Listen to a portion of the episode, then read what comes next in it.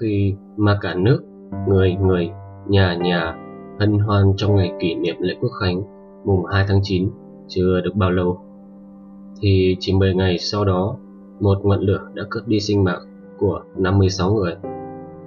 Họ là cha, là mẹ, là ông, là bà, là những thanh niên, là những cháu nhỏ của 54 hộ gia đình cùng chung sống trong một căn chung cư.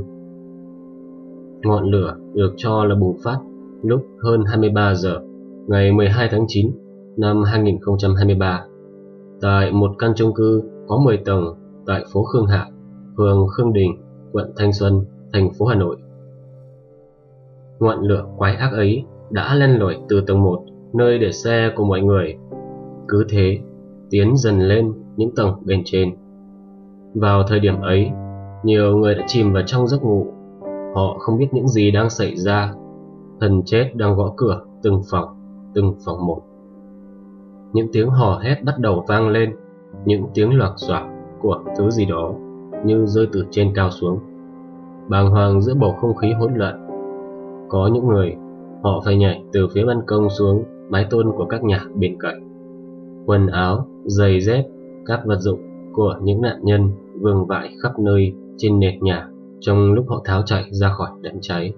Ngoài trời thì vẫn đổ mưa, nhưng những giọt nước mưa ấy không đủ để ngăn cản được ngọn lửa. Chúng ta chỉ coi đó là những giọt nước mắt tiếc thương của ông trời, dành cho những người không may mắn, dành cho Hà Nội, dành cho toàn thể nhân dân Việt Nam chúng ta. Một người ôm con, nhảy từ trên tầng lầu xuống, cũng mong trốn thoát được ngọn lửa đang gần kề. Nhưng cả hai lại không qua khỏi do chấn thương khi rơi xuống. Một người đàn ông ngồi khóc thất thanh, nói với bác hàng xóm. Con trai tôi, nó cao to, đẹp trai lắm. Nó chết rồi, bác ơi. Một gia đình may mắn hơn, ôm con nhảy xuống. Mái tôn đã đỡ cho họ, nhưng cũng khiến cho cánh tay bị gãy. Vợ người đàn ông này cũng ôm một đứa con khác, nhảy xuống, mái tôn đã bị trũng do phải chịu trọng lượng khá lớn, đã bị thủng, rồi chị ấy đã bị gãy mất một chân. Những điều quá tang thương, những mất mát quá lớn dành cho chúng ta Bản thân VAC Radio cũng luôn muốn truyền tải những thông tin tích cực, những làn sóng kích thích, sự hứng khởi trong cuộc sống tới quý khán giả. Nhưng thực sự, những gì đã diễn ra khiến cho tôi không khỏi độc cảm, xúc động cho đến cả thời điểm đang đọc bản podcast này. Tôi cũng mong đây là lần duy nhất tôi phải đăng tải những nội dung tương tự như vậy. Quay trở lại sự việc, có những người họ nói rằng thần chết đã rình rập toàn cướp đi sinh mệnh của những con người trong căn chung cư mini ấy. Nhưng những thiên thần cũng đã hiện diện để giành giật lại sự sống cuối cùng của từng người. Một người đàn bà ở tầng 3 do chân bị đau nên không thể mang vác những thứ đồ mỗi khi bà đi chợ lên được. Bà phải buộc một sợi dây vào cái xô để có thể kéo chúng lên từ dưới sảnh tới tầng 3. Nhưng cũng chính sợi dây ấy đã đưa cháu nhỏ của bà xuống dưới đất trốn thoát được một cách an toàn. Bên cạnh đó, không thể không kể đến những anh hùng áo vàng. Họ là những chiến sĩ cảnh sát phòng cháy chữa cháy. Có những bức ảnh ghi lại được những chiến sĩ của chúng ta đang lao mình vào ngọn lửa để giải cứu cho những người còn đang mắc kẹt bên trong. Hình ảnh những chiến sĩ trẻ với khuôn mặt đen lòm ngọp bị ám khói. Bộ quần áo bị rách tả tơi và ướt sũng. Các anh chẳng ngại lao mình vào hiểm nguy vì nhiệm vụ, vì tình người vì những tiếng la hét như muốn xé toang mặt đêm. Một chiến sĩ dường như đã kiệt sức nhưng trên tay vẫn ôm một cháu nhỏ. Đôi chân bị đau đớn nhưng vẫn cố chạy thật nhanh tới xe cứu thương. Trên miệng anh không ngừng lặp đi lặp lại câu Cháu bé vẫn còn thở Phải chạy, phải chạy, cố lên. Đó là anh Nguyễn Đăng Văn, 30 tuổi Quê tại Bắc Ninh. Anh vừa từ quê lên Hà Nội Để làm công việc shipper được một tháng. Khoảng 1 giờ sáng ngày 13 tháng 9, Văn vừa kết thúc chuyến hàng cuối cùng, định đi ngủ thì nhận được điện báo căn chung cư nơi gia đình chị gái sống đang cháy. Anh tức tốc phóng xe máy từ cầu giấy sang hiện trường nơi xảy ra hỏa hoạn. Tới nơi, anh thấy đám cháy cơ bản đã được dập tắt. các cảnh sát đang phun nước làm mát, tổ chức tìm kiếm các nạn nhân đang bị mắc kẹt. Anh đã phải bỏ xe ở ngoài để chạy vào trong hiện trường bởi lẽ gia đình, người thân của anh đang sinh sống trong căn hộ đó. Anh nói anh đã rất sợ hãi, nhưng đó là gia đình của mình. Anh vượt qua nỗi sợ hãi của chính bản thân mình, cũng lo lắng cho sự an nguy của người thân. Văn đổ nước, làm ướt khẩu trang, đội mũ bảo hiểm, lấy chiếc búa của nhà dân đối diện, cùng các chiến sĩ cảnh sát vào bên trong hiện trường để cứu người. Văn tức tốc chạy lên đến tầng 4. Đến căn phòng nơi gia đình chị gái đang sinh sống thì không thấy có một ai. Anh chạy đi tìm kiếm các phòng khác xung quanh thì đã đưa được 9 người khác ra ngoài một cách an toàn. Gia đình chị gái của Văn gồm 5 người. Anh rể Văn ôm con 27 tháng tuổi, nhảy xuống từ tầng 3 và đã trốn thoát một cách an toàn. Chị gái Văn cũng nhảy từ đó, nhưng cũng bị chấn thương gãy xương bả vai.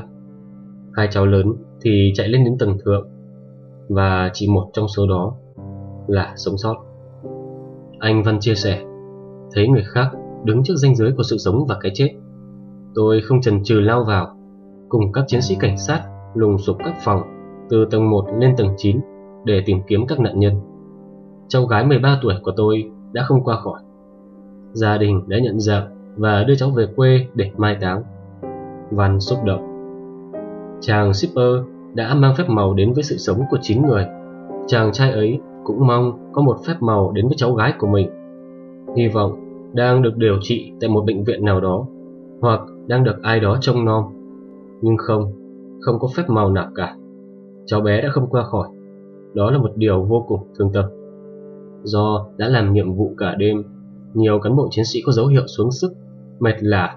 Lực lượng chức năng tại hiện trường đã kêu gọi người dân, chủ yếu là các thanh niên vào hỗ trợ, đưa các nạn nhân ra ngoài. Anh Phúc đã kể lại giây phút cùng lực lượng chức năng lao vào để cứu người. Người đàn ông này nói rằng cảm giác đầu tiên sau khi ngọn lửa đã bị dập tắt. Bước vào ngôi nhà là cảm giác rất nóng, nóng lắm. Dù lửa đã tắt và đã được làm mát, nhưng đi đến tầng 2, mồ hôi của tôi toát ra như tắm. Theo anh Phúc, dù đám cháy đã được dập tắt, nhưng khi tiến vào từ tầng 1, căn nhà thì lối đi rất nhỏ do có nhiều xe máy dựng ở sát hai bên tường. Khi di chuyển dần lên các tầng cao hơn, phủ đầy hành lang là cho bụi, mùi cháy khét và khung cảnh đổ nát với các bức tường cháy đen. Đau xót nhất là khi lên tới tầng 6, chúng tôi thấy có cháu bé tầm 5 đến 6 tuổi nằm ở hành lang. Hình ảnh này khiến tất cả chết lặng đi, vô cùng đau xót. Tuy nhiên, chúng tôi vẫn cố nén cảm xúc để cùng tổ cứu hộ đưa cháu bé vào chăn để di chuyển ra ngoài. Anh Phúc nghẹn ngào kể. Khi lên đến tầng 7, tổ cứu hộ của anh bàng hoàng phát hiện ra nhiều nạn nhân nằm ở ngoài hành lang. Trong đó có hai cháu bé khoảng 13 đến 15 tuổi cũng nằm ở đó. Chăn ướt quấn quanh người cho bụi phụ đẩy lên trên hai cháu. Trên khắp các trang mạng chia sẻ hình ảnh của một cặp đôi. Một bức ảnh cho thấy sự hạnh phúc của cả hai người. Đó là khoảnh khắc vui mừng, đáng nhớ trong cuộc đời của T.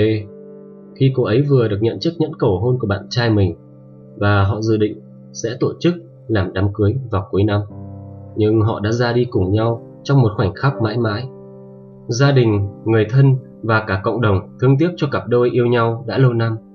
Họ chuẩn bị mọi thứ cho kết quả của tình yêu, đó là lễ thành hôn. Cầu chúc cho họ sẽ tiếp tục được đến với nhau một lần nữa nếu có kiếp sau. Đó chỉ là một vài trường hợp trong con số 56. Thật sự quá thương tâm, nhưng chúng ta cũng đã làm tất cả, chỉ là đám cháy nó lan quá nhanh. 50 lượt xe cứu hỏa cùng hàng trăm cán bộ chiến sĩ do chữa cháy trong thời gian dài, nhiều lính cứu hỏa đã mệt nhoài nằm dưới đất, phải được nhân viên y tế hỗ trợ. Một bình luận viên có chia sẻ đầy cảm xúc rằng Người ta vẫn nói mùa thu là mùa đẹp nhất ở Hà Nội. Đó là mùa của lá rụng, của hương thơm, của tiết trời. Nhưng những ngày thu này lại mang màu buồn bi thương, những ngày dài, những ngày xót xa. Qua sự việc trên, chúng ta có thể dễ dàng nhìn thấy phần lớn trách nhiệm thuộc về ý thức chấp hành các nguyên tắc về công tác phòng cháy chữa cháy của chủ nhân căn hộ này. Ngày 13 tháng 9, Công an thành phố Hà Nội đã ra quyết định khởi tố vụ án, khởi tố bị can và bắt tạm giam 4 tháng đối với Nghiêm Quang Minh, sinh năm 1979, hiện trú tại Yên Hòa, Cầu Giấy, Hà Nội, về tội vi phạm quy định về phòng cháy chữa cháy theo Điều 313 Bộ Luật Hình sự. Bị can Nghiêm Quang Minh được quận Thanh Xuân cấp phép xây dựng công trình nhà ở riêng lẻ với 6 tầng. Diện tích xây dựng tầng 1 là 167,4 m2 trên thửa đất 240 m2. Dù được cấp phép xây 6 tầng, nhưng chủ đầu tư đã cho xây dựng công trình này lên tới 9 tầng với diện tích sàn khoảng trên 200 m2. Sau khi xây dựng xong, tòa nhà đã trở thành chung cư mini với 45 căn hộ, khoảng 150 người dân sinh sống. Qua trao đổi với ông Đặng Hồng Thái, nguyên Phó Chủ tịch Ủy ban Nhân dân quận Thanh Xuân, người đã ký quyết định cấp phép cho công trình số 37, ngách 29 trên 70 phố Khương Hạ. Ông Thái cho biết bản thân ông khi nghe tin về vụ cháy thì rất xót xa. Ông Thái cũng thừa nhận rằng chính ông là người ký cấp phép xây dựng cho chủ đầu tư căn nhà này. Theo ông Thái, chủ đầu tư căn nhà này đã xây trái phép và quận đã có văn bản xử phạt cưỡng chế từ năm 2015. Sau đó ông nghỉ hưu.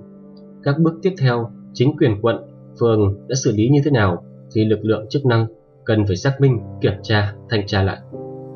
Mong rằng sự việc sẽ sớm được làm rõ để lấy đó làm lời răn đe cho những hành vi sai trái, bất chấp những tư lợi cá nhân mà không mạc đến pháp luật.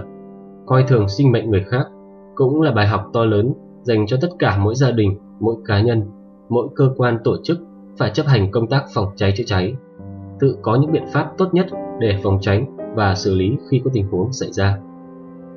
Xin chia buồn cùng những gia đình có người thân là nạn nhân trong vụ việc trên, cũng chúc cho những người bị thương đã thoát nạn mau chóng hồi phục sức khỏe và sớm ổn định tâm lý tốt nhất để có thể tiếp tục trở lại.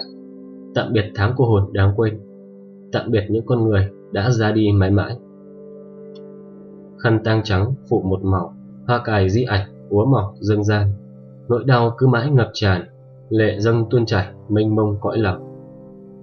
Các bạn đang nghe VAC Radio